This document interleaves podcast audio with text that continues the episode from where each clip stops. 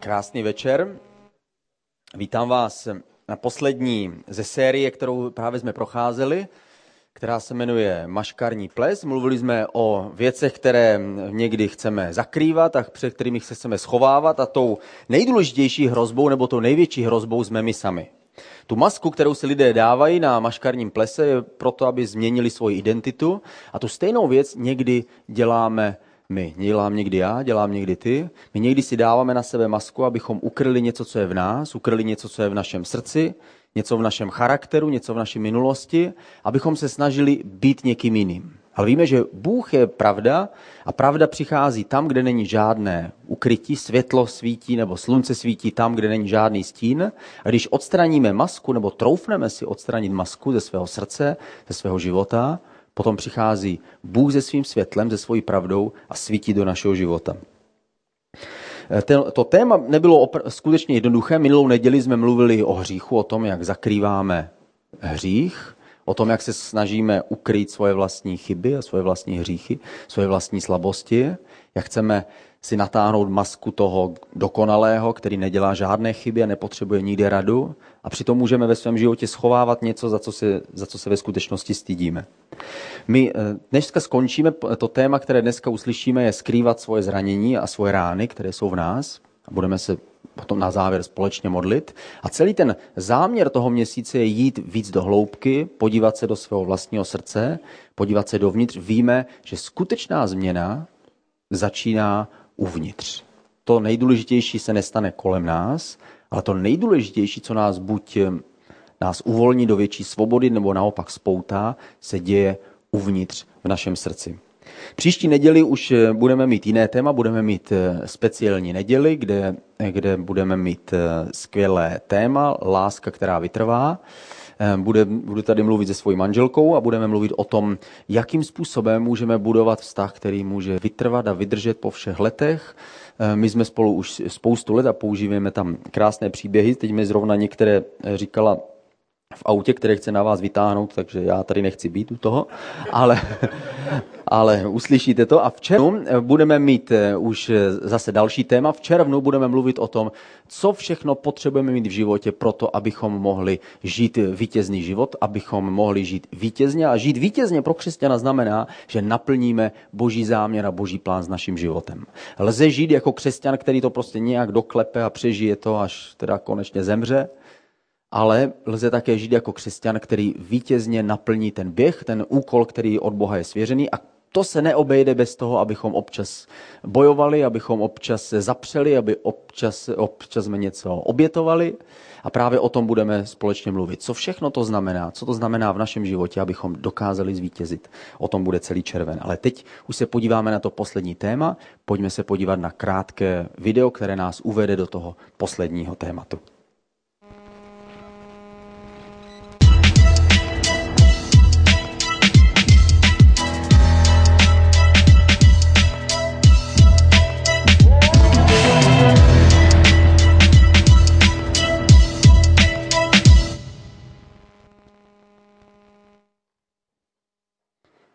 Aha, to bylo celé. No asi, asi, pravděpodobně asi ano. Mezi, teď zrovna skončila fotbalová liga. Nevím, kdo z vás jste ji sledovali, ale my všichni, co jsme z Plzně, tak jsme se radovali. A byli, byli jsme rádi. Nicméně říká se ve fotbale, že život fotbalových trenérů někdy není moc dlouhý. Dokonce se říká, že fotbaloví trenéři se dělí do dvě skupiny. Buď ty, na ty, kteří právě vyhodili, anebo, a na ty, které teprve vyhodí. Protože fotbalový trenér střídá jeden klub za druhým. Stejná věc se může týkat také našeho života. Také se týká. My se ve skutečnosti dělíme na dvě skupiny. Právě dneska večer jsme tady dvě skupiny lidí. Ti, kteří právě jsme zranění, nebo kteří, které něko, něco bolí uvnitř, a ti, který, kteří budeme zranění a bude nás něco bolet uvnitř. A ti, kteří něco bolelo a byli zranění, prostě nelze se vyhnout tomu, abychom čas od času byli zranění, abychom čas od času byli zklamaní, abychom čas od času prožili něco, že se nenaplní to tak, jak jsme si to přáli. Je něco na tomhle světě, že znova a znova to musíme prožít. Ježíš o tom mluvil, Řekl to v šestnácté kapitole, ve třicátém třetím verši. Ježíš tam mluvil o tom, že tady na světě my nemůžeme mít život jen tak. Pojďme se podívat na ten verš. Je to v šestnácté kapitole Evangelia Jana ve třicátém třetím verši. A Ježíš mluví, toto všechno jsem vám pověděl, abyste ve mně našli pokoj. Na světě zakoušíte soužení, ale buďte stateční, já jsem přemohl svět. Ve světě existuje jakýsi princip, že ať děláme, co děláme, stejně dřív nebo později narazíme na jakési omezení. Narazíme omezení uvnitř nás a taky kolem nás. Ježíš říká, že v něm nacházíme pokoj, ale jinak tenhle svět je plný nejrůznějších zklamání a událostí, které bychom radši vymazali. Ale oni vymazat nejdou. Proto jsem řekl, že dneska večer se dělíme na dvě skupiny. Na ty, kteří zrovna něco špatného prožili a ještě pořád to cítí uvnitř v sobě, a na ty, na které to teprve čeká. Dokonce jsem četl statistiku, že jeden ze tří lidí právě teď prožívá něco bolestivého. Kdybychom tu statistiku se podívali dneska večer, tak když se rozhlídnete kolem sebe a, a v šeru zahlednete ty siluety, tak můžete počítat jedna, dva, třetí. Jedna, dva, třetí. Prožívá něco, co se nemělo stát, nějaké zklamání. I když možná, že tohle je třeba speciální skupina. Společnost nás učí, abychom ukrývali svoje rány. Zrovna nedávno vyšla, vyšla hrozná, hrozná čísla, že v České republice je šest tisíc týraných dětí, nebo kolem šest tisíc případů každý rok. A ty děti my nevidíme, ani ty případy nevidíme. Možná, že s těmi otci my jezdíme stejným, stejnou tramvají, možná, že je vídáme za volantem a vypadají úplně krásně, možná, že s ním podepisujeme smlouvu a on ve skutečnosti se chová hrozným způsobem. Společnost nás učí, abychom ukrývali svoje hříchy, ale také, abychom ukrývali svoje zranění. Nepotkáváme snadno lidi na ulici a neřekneme, tenhle člověk byl určitě v mládí týraný, tenhle člověk určitě hodně trpěl. My se učíme ukrývat ty věci. Ale přesto, to můžou být, přesto se tomu nevyhneme. Dřív nebo později to vstoupí do našeho života. Může to být nemoc, která z ničeho nic se objeví. Já jsem před, před časem jsem se setkal, s, to byl velice smutný případ, kdy najednou v jedné rodině onemocněla matka, které bylo nějak přes padesát let, a zároveň její syn, kterému bylo přes dvacet, a oba dva onemocněli stejnou nemocí, a to je rakovina uzlin, a oba dva se museli začít léčit a oba dva to přivedlo k Bohu a oba dva to přivedlo do církve. A oni potom procházeli tou stejnou léčbou a důvěřovali lékařům a důvěřovali Bohu a nakonec to dopadlo tak, že matka zemřela a syn to přežil a žije dál. Nemůžeme si někdy vybrat věci, které se nám přihodí. Možná, že ta věc nám pomůže si srovnat svůj život, ale možná, že ne. Bez ohledu na to, jak jsme na tom teď, můžeme si být jistí, že něco v budoucnu se nás bude týkat. Já jsem jednou kázal na pohřbu, byl jsem oslovený jednou, jednou mladou křesťankou, která nedávno uvěřila a řekla, potřebuju, neviděl jsem ji delší dobu, potřebuju, aby si kázal na pohřbu. Jsem říkal, dobře, to je hezké pozvání. A kdo zemřel? Ona říkala, zemřelo naše miminko, které se nám narodilo. Jsem říkal, no ještě tohle. A můj manžel není křesťan. Teď tam bude celá rodina. A já bych chtěla, abys tam, já jsem si to prosadila, oni s tím nesouhlasili, ale já jsem si to prosadila, abys tam přišel a řekl znám něco. Říkal, aha, co tam můžu říct? Co můžu říct lidem, kteří nevěří v Boha, kteří tam vidí člověka, který věří, že Bůh je dobrý a který slyší modlitby, a teď zemřelo dítě, které nikdy nic špatného neudělalo, a všichni tam sedí a očekávají, co já jim tam budu říkat. Tak jsem si říkal, bože, no tohle je, tohle je situace, že jsem se musel připravit a říkal jsem si, co jediný můžu mluvit, než o naději. Protože my věříme, že to malé dítě, které nezřešilo, přichází přímo tam, kde je velký otec, Bůh, který přijímá všechny ty, kteří jsou bez hříchu. Takže jsem věděl, tohle je nadějné, tohle je nadějnější, než kázat na pohřbu někoho, o kom nevíme, jak vlastně skončil. Takže jsem tam mluvil, ale přesto to bylo tak těžké. Říkal jsem si, proč zrovna oni museli projít takovou věcí. A pak, co následovalo, bylo to, že, že celá ta situace tolik se dotkla toho nevěřícího manžela, že se rozhodl, že bude hledat odpověď řešení a říkal jsem si, po téhle situaci ten už nikdy Boha nemůže najít. Teď si řekne, kdyby přece Bůh byl, tak jak, proč nám teda nepomohl tehdy? Ale místo toho on řekl, život asi je o něčem jiném, než jenom o těch věcech, co jsem si myslel. A rozhodl se dát svůj život Ježíši a uvěřil a stal se křesťanem. I tahle hrozná věc může nakonec být použita k něčemu dobrému. Může to být ztráta někoho blízkého. Možná, že jsi měl nějakého přítele, někoho, s kým jsi opravdu rozuměl a pak nakonec dochází k rozloučení. Je to smutné, ale ze většinou přátel se dřív nebo později rozloučíme. Buď na nějakou dobu, anebo naš, náš vztah se roztáhne, rozmělní jenom do toho, že se občas vidíme, ale dřív nebo později se nám to stane s většinou přátel. Já jsem měl, nebo mám ještě pořád, ale teď už je rozmělněný hodně. Měl jsem, měl jsem přítele, který mi hodně pomohl a který, který hodně do mě investoval a který, který se mi věnoval, když jsem byl nový křesťan. A potom, když jsem, když jsem se přestěhoval sem do Prahy a začal jsem hledat, co vlastně můžeme, můžeme udělat v tomhle novém století pro Boha, a přišel jsem s myšlenkou, začneme církev, která bude, prostě zhasneme, no, budou tam světla a tak dál, tak tomuhle člověku se to nelíbilo čím dál víc. A já jsem, slyš, já jsem cítil, jak se pomalu víc a víc stahuje zpět. A cítil jsem, jak naše přátelství se natahuje, natahuje, až se možná úplně přetrhlo. Jsou věci, které můžeme ovlivnit, a jsou věci, které nemůžeme ovlivnit. Nemůžeme zůstat stát jenom proto, že si řekneme, ale když půjdu, tak určitě na mě spadne cihla nebo venku se něco stane. Musíme žít a musíme žít s vědomím, že čas od času se nás něco dotkne. Čas od času nám něco se zařízne do našeho nitra. Je jedno, jak co se nám stane a co se nám přihodí. Jedna věc nám musí být jistá, nám musí být jasná. A to je, že vždycky u Boha existuje naděje. Jako řekl Ježíš, sice máte trápení a soužení na světě, ale ve mně naleznete pokoj. Vždycky existuje naděje. Možná ne naděje v naší vlastní síle, možná ne naděje v tomto světě, možná ne naděje mezi lidmi, ale u Boha existuje vždycky naděje.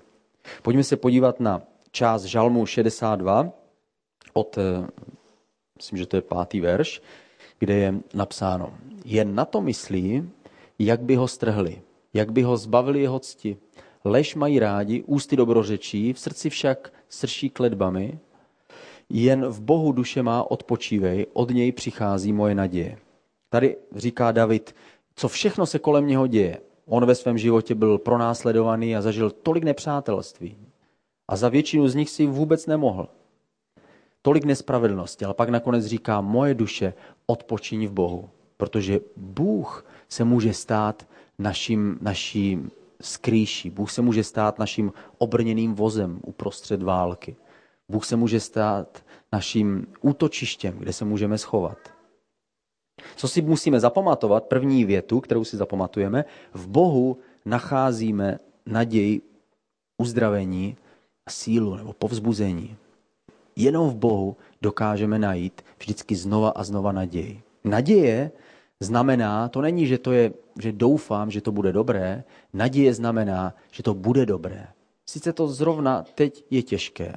Nemůžeme zapírat to, co se stalo. Nemůžeme říct, ale všechno je v pořádku, ne, ne, ne.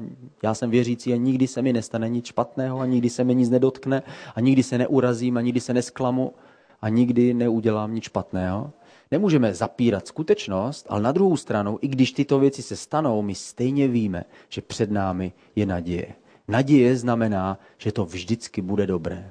Že Bůh je vždycky silnější a větší. Že on je vždycky schopen zároveň s tím pokušením nebo s tou zkouškou, do které my jsme vstoupili nějak, tak on je vždycky schopen nás vyvést ven. On je vždycky schopen nás uzdravit. Ať je to jakékoliv zklamání. My máme dceru, která se nám, teď zrovna je na škole v přírodě, a ona se nám občas zraní. Ona, nevím proč, ale prostě nějak se jí to děje. Před nějakou dobou, před pár lety, byla na zahradě a utíkala a někdo tam nechal cihlu. Myslím, že to nebyla ona a myslím, že to nebyla moje žena. Někdo prostě nechal na zahradě ležet cihlu a ona přes tu cihlu zakopla, spadla a vymkla si, vymkla si rameno, vymkla si ruku a brečila. A maminka musela přijít a musela ji odvízt do nemocnice a bylo to, ještě jsem nebyl doma tehdy, ale jsem potom uklidil tu cihlu. Ale... Ale v té chvíli, kdy vidíme, vidíme dítě, které brečí, když vidíme zranění, které se stane, tak to první, víte, co ona potřebovala. Ona potřebovala, aby někdo si k ní sedl a řekl jí, hele, tahle cihla je vyrobená z pálené hlíny. Normálně ta cihla bývá součástí stavby, ale v současné době, v této chvíli, někdo, stavař, který tady opravoval plot, tuto cihlu z nějakého důvodu jste zanechal a ty si nedostatečně nadzvedla svoji nohu. Ukaž, jak si zvedla nohu. Ne, tohle by určitě nepotřebovala slyšet ve chvíli, kdy má vymknuté rameno a když brečí. Stejně tak ovšem by nepotřebovala slyšet žádnou hloubkovou diagnózu. Ukaž, co se ti stalo. No, došlo totiž k tomu, že to pouzdro, které máš v rameni, víš, že tam máš v rameni pouzdro, tak z toho pouzdra ti vlastně vyklouzl kloup. Kloup je vlastně ve skutečnosti taková páka, která... Kdybychom tohle vysvětlovali, tak vám, tak vám řeknu s jistotou, že jí to nebude zajímat. To co, bude, to, co v té chvíli potřebuje, je jenom jedna věc a to je náruč někoho, kdo ji má rád. Někdo, kdo ji obejme, opatrně na tu zraněnou ruku, ale kdo ji obejme a kdo s ní cítí její bolest. Nepotřebují slyšet, proč přesně se to stalo, ani nepotřebují obvinit, proč si tam utíkala, musí, jako to někdy my rodiče, když jsme ve stresu děláme, že dítě se zraní a my ještě mu vynadáme, jako... Co, co tady běháš a co to vyvádíš. To, co to dítě potřebuje v tu chvíli, je jenom jedna věc a to je vědět, že někdo ho má rád a že někomu může to svoje zranění ukázat a dát a ten někdo pomůže. Stejné je to s Bohem. Ne vždycky a ve skutečnosti skoro nikdy nepotřebujeme vědět, proč přesně k tomu došlo. Proč zrovna tenhle člověk mě opustil? Proč zrovna tenhle člověk mě zranil? Nepotřebují žádnou hlubokou psychologickou studii toho druhého člověka. Ani nepotřebují popsat přesně, co jsem měl dělat. Ve skutečnosti jsem si měl najít lepšího přítele, který měl a tak dále. To, co potřebujeme, děl... to, co potřebujeme cítit a vnímat ve chvíli, kdy jsme zranění a cítíme se opuštění, potřebujeme cítit Boží lásku. Potřebujeme cítit Boha, který je náš Otec. Stejně jako ty děti jsme nekomplikovaní. A to uzdravení nepřináší pochopení a porozumění situaci, ale přináší to, že jsme přijati Bohem. Pak možná můžeme začít o tom přemýšlet.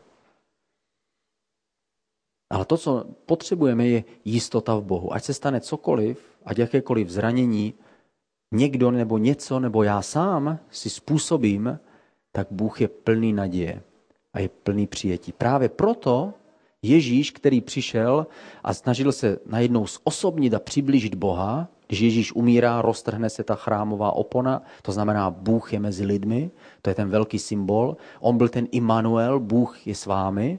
Ježíš, který přišel, tak nenáhodou nazývá Boha jenom jedním výrazem, a to je Otec.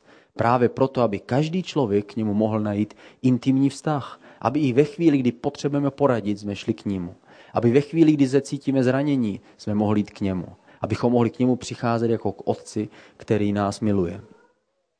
Nevím, jaké je tvoje zranění, nebo co tebe zranilo. Možná, že tě přehlíželi tvoje rodiče. Možná, že jsi vyrůstala a tvoje rodiče dávali svoji pozornost někomu jinému. Možná, že si teďka myslíš, že stejně tak tě přehlíží Bůh a že vždycky má někoho důležitějšího, než seš ty. A ve skutečnosti tvoje potřeby nejsou tak podstatné a tak důležité. Možná, že tě zradil někdo blízký. Možná, že něco slíbil a pak to neudělá. A ty si na to zvykneš a smíříš se s tím a, a říkáš si, to je proto, že nejsem tak dostatečně dobrý. A možná tu stejnou věc pak můžeš cítit vůči Bohu.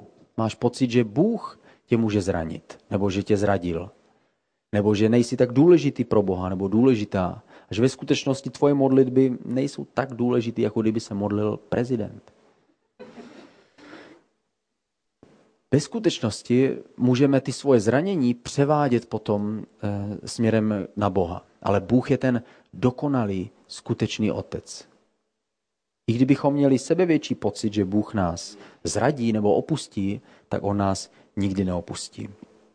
v Bohu nacházíme naději a druhou, druhou myšlenku, kterou si můžeme zapamatovat, je, že Bůh uzdravuje skrze své lidi. Ten způsob, ten, ten důvod, proč Ježíš přišel, byl ten, aby mohl se přiblížit k lidem. A víme z evangelií, že kdokoliv přišel k Ježíši, když chodil fyzicky na zemi, tak byl uzdravený. Ježíš uzdravoval zkroušené srdcem, uzdravoval nemocné, sytil hladové, dával smysl těm, kteří žádný neměli, dával poslání těm, kteří měli svůj život ve zmatku. On odpovídal na potřeby lidí, kteří k němu přicházeli. Pak když odcházel, učedníci řekli, co teď budeme dělat, to je hrůza. Ježíš řekl, ne, to není hrůza, naopak. Vy běžte a kažte evangelium všemu stvoření. Tak jako já jsem tady byl, teď jste tady vy. Vy jste ti, kteří teďka budete předávat moji lásku. Ne tak dokonale jako já, my nejsme Ježíš a nedokážeme to tak čistě a krásně jako on, ale přesto dokážeme předat tu lásku, kterou on nám dal. V Římanech ve dvanácté kapitole v patnáctém verši je napsáno, že můžeme se sdílet jedni s druhými. Radujte se s radujícími a plačte s plačícími.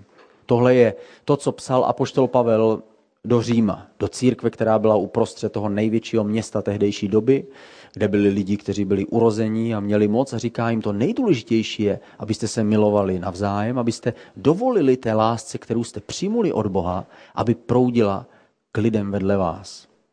Proto se radujte s těma, kteří se radují a plačte s těma, kteří pláčou.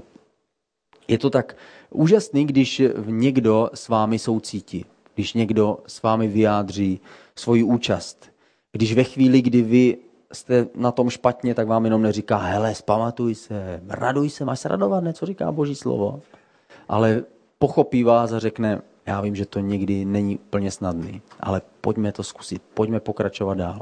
A nebo naopak, když se raduje, že říkáš, vyšlo to skvělý, tak někdo, někdo samozřejmě na to hned reaguje, no ale počkej, přijdou zase těžké dny, jako a uvidíš, to nebude všechno tak dobré a, a ve skutečnosti, kdo ví, jestli to tak ve skutečnosti je a tak dál. Jak vždycky reagujeme. Nedávno já jsem zažil podobnou věc. Můj tatínek, který mu je přes sedmdesát let, dostal těžkou mozkovou mrtvici a vypadalo to s ním velice špatně. Odvezli ho do nemocnice, přestal mluvit, přestal komunikovat a ležel v nemocnici. A já jsem musel okamžitě tam jet, on je v Kroměříži. A jel jsem za ním na návštěvu a pak mi volal Dan Skokan tady a ptal se mě, jak se máš, jsem mu říkal, no ani se neptej, prostě teď se stalo tady tohle a tohle. A Dan nevytáhl žádné instrukce, neřekl, no tak víš o tom, že se máš modlit modlitbu, prostě uzdravení, jo, mazal so olejem. No tyjo. Já jsem mu říkal, tyjo, já, to bylo tak obtížné, já jsem seděl u té postele, teď, teď on vlastně nevnímá, teď nevíš, jestli mám se za něho modlit, nebo mám mu tam říct nějaký slovo, nebo a cítil jsem se prostě hrozně, teď jsem věděl možná, že to je naposled, co ho vidím, ale tenhle telefonát byl jiný. Dan mi řekl, já vím, že to je těžký. Já jsem byl nedávno, jsem prožil stejnou věc a cítil jsem to stejné, co, co si cítil ty. A tím mi pomohl nést to břímě o kousek dál. Když se radujeme s těmi, kdo se radují, nebo chvíli jdeme s těmi, kdo, kdo zrovna prožívají něco těžkého, tím dovolíme Božímu pokoji a Boží lásce, aby proudila z nás k tomu druhému. V druhém Korinským, tam je další verš v první kapitole, tam je napsáno, že Bůh je otec všeho slitování nebo milosrdenství. On je ten, který je Bůh veškerého potěšení.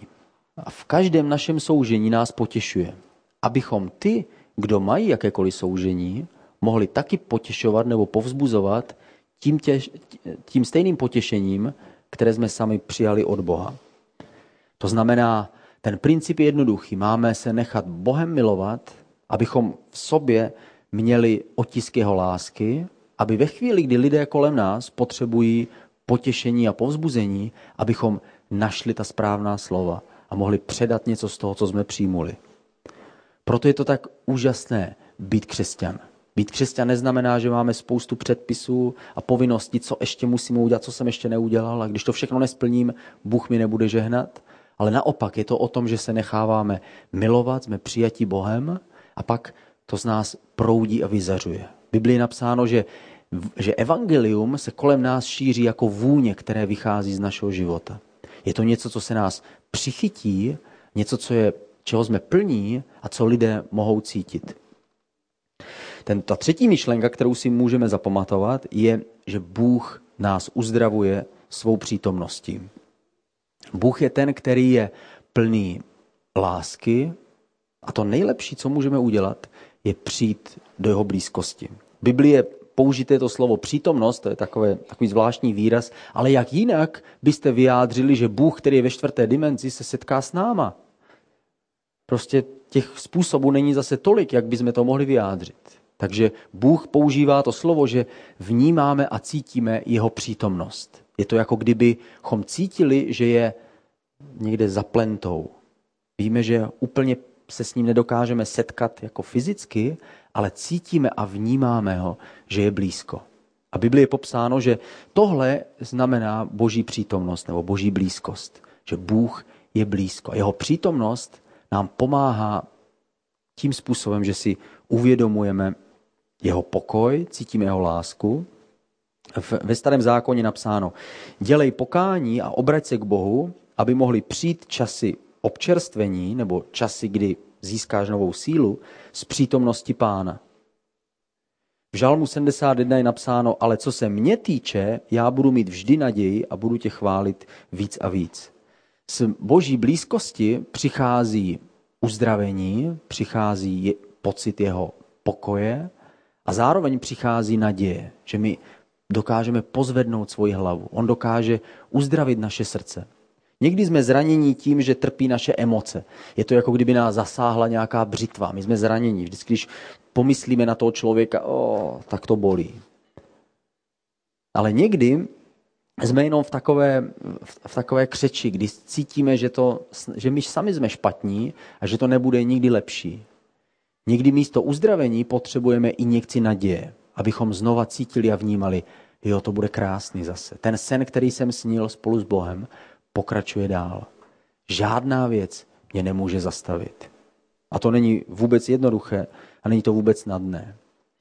Vždycky, když nás zraní nějaký, ně, nějaký člověk, tak je to vždycky někdo, od koho to nečekáme. Když potkáš člověka, od, od koho čekáš, že tě zraní, tak už dopředu držíš svůj štít a svůj meč a si připraven mu nedůvěřovat a nepustit si ho moc, moc k sobě, takže tě moc nezraní. Ale člověk, který nás dokáže zranit, je ten, kterého jsme si pustili nejenom do zahrádky, nejenom na chodbu, nejenom do kuchyně, ale my jsme mu ukázali všechno v našem domě. My jsme si ho vpustili do svého života a důvěřovali jsme mu. A on nakonec zneužije nějak naši důvěru. A pak to není úplně jednoduché. Jsme z toho zklamaní. Vždycky jsou návaly hněvu, když mu říkáme, jo, počkej, počkej. Já bych tě chtěl pokřtit, jo, ale držel bych tě tam prostě dlouho. Jo. A nebo návaly odsuzování zase, proč já, proč se tohle musí stát jenom mně, prostě jenom mně. To se určitě nestalo nikomu na celém světě. Možná Ježíšovi a mně jenom. Jako. A tak aspoň jste dva. A, a, a my potom víme, že musíme odpustit, takže potom jako povolíme ty sevřené rty, mu odpouštíme. Takže my se modlíme, odpouštíme mu.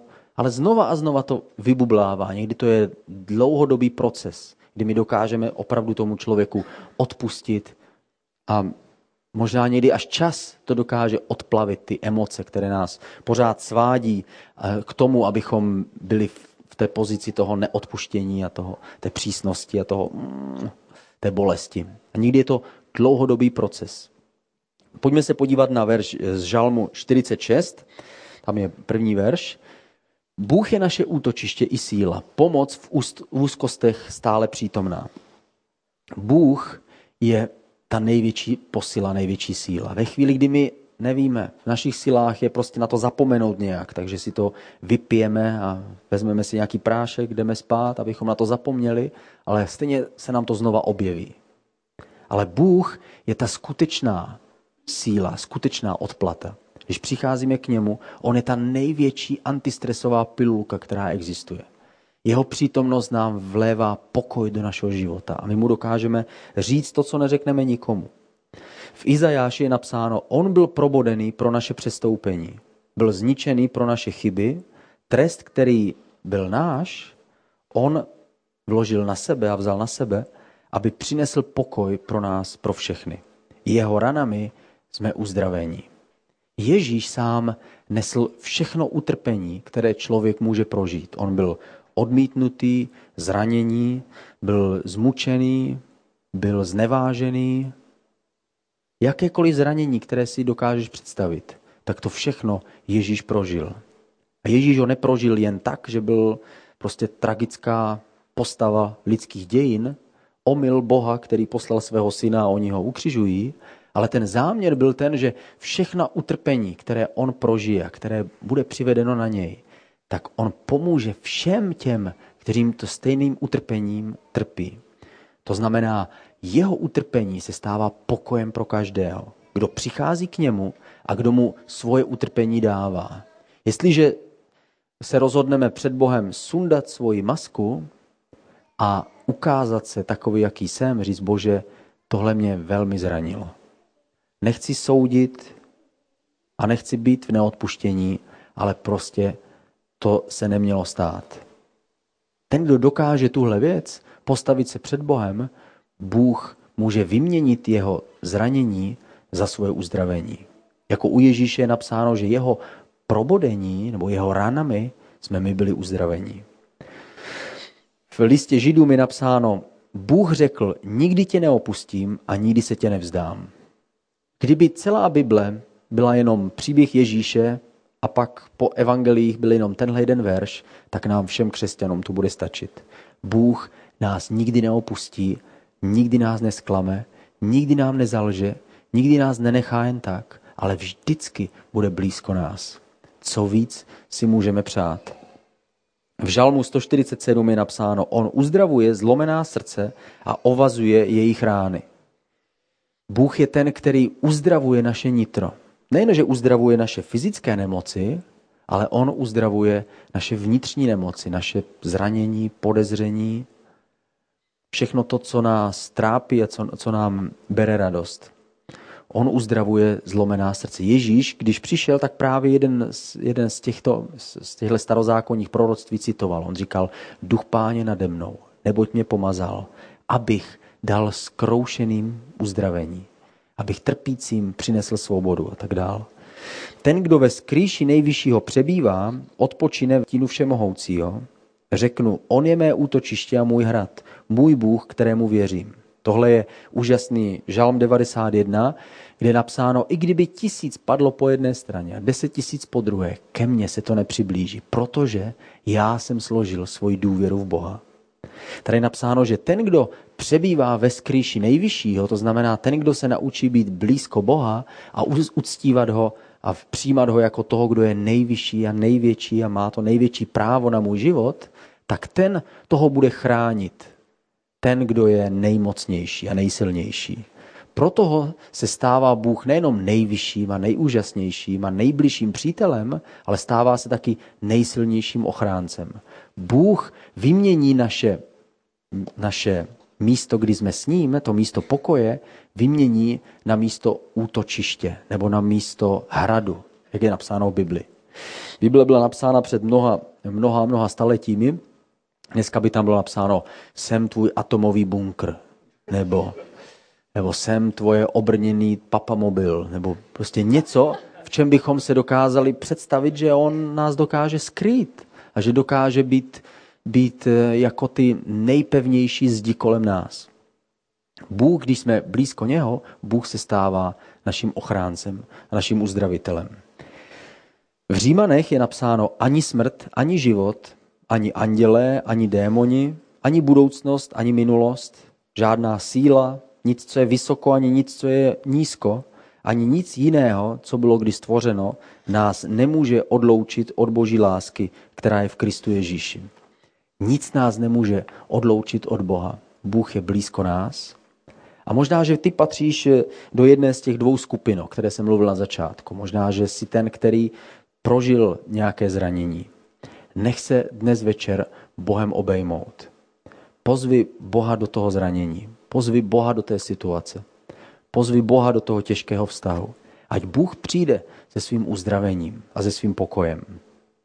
Nic nás nemůže odloučit od Boží lásky, která je v Kristu. Žádné zranění, žádný jiný člověk, žádné nepřátelství. Když, když se odhodláme otevřít mu svůj život, on přijde a vstoupí. A on je ten, který je milostivý a milosrdný otec. Bůh je náš uzdravitel.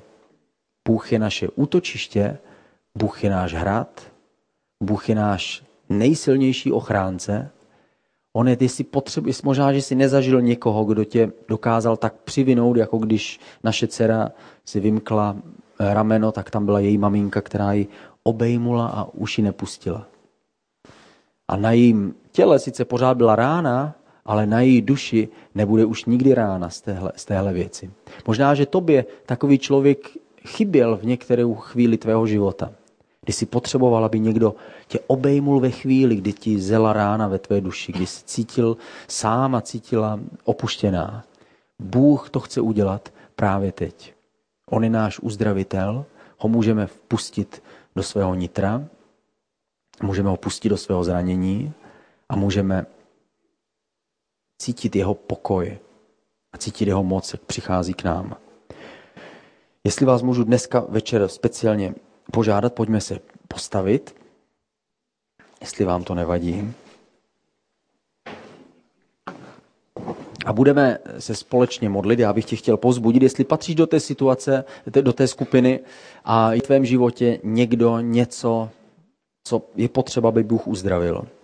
Tak teď se budeme společně modlit a já bych chtěl, aby si dal Bohu signál. Zvedni svoji ruku a zamávej, že jsi to právě ty. Dej Bohu signál, ano, jsem to já. Já jsem ten, který potřebuje tvoje uzdravení.